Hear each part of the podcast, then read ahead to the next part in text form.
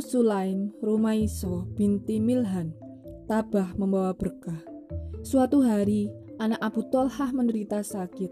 Namun karena ada suatu keperluan mendesak, Abu Tolhah pergi meninggalkan anaknya tersebut. Takdir Allah. Di tengah kepergiannya, ajal menjemput sang anak.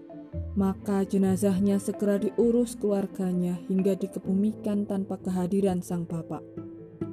Ummu Sulaim berpesan kepada keluarganya agar tidak ada yang memberitahukan berita tentang anaknya kecuali dirinya sendiri.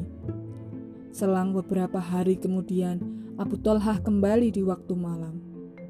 Bagaimana kabar anak kita? Tak sabar dia ingin mengetahui keadaan anaknya.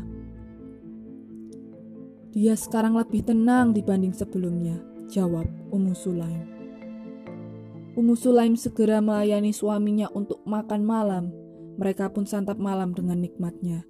Selesai makan, Ummu Sulaim bersolek melebihi malam-malam sebelumnya dan melayani suaminya dengan sebaik-baiknya. Setelah itu, Ummu Sulaim bertanya kepada suaminya, "Apa pendapatmu jika ada seseorang meminjamkan sesuatu kepada orang lain Kemudian suatu saat orang itu ingin mengambilnya lagi. Apakah layak orang yang dipinjamkan mencegahnya? Jelas tidak layak, jawab Abu Tolhah mantap. Anakmu telah meninggal dunia. Mengapa kamu baru beritahukan sekarang? Pagi itu juga Abu Tolhah mendatangi Rasulullah Shallallahu Alaihi Wasallam untuk mengadukan perlakuan istrinya. Namun Rasulullah Shallallahu Alaihi Wasallam balik bertanya, Apakah di malam itu kalian sempat berhubungan? Ya, jawab Abu Talha. Semoga Allah memberkahi malam kalian itu.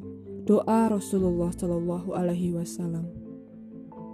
Ternyata Rasulullah Shallallahu Alaihi Wasallam meridhoi perbuatan Ummu Sulaim yang tabah saat menghadapi cobaan sehingga beliau mendoakan keberkahan pada malam khusus mereka.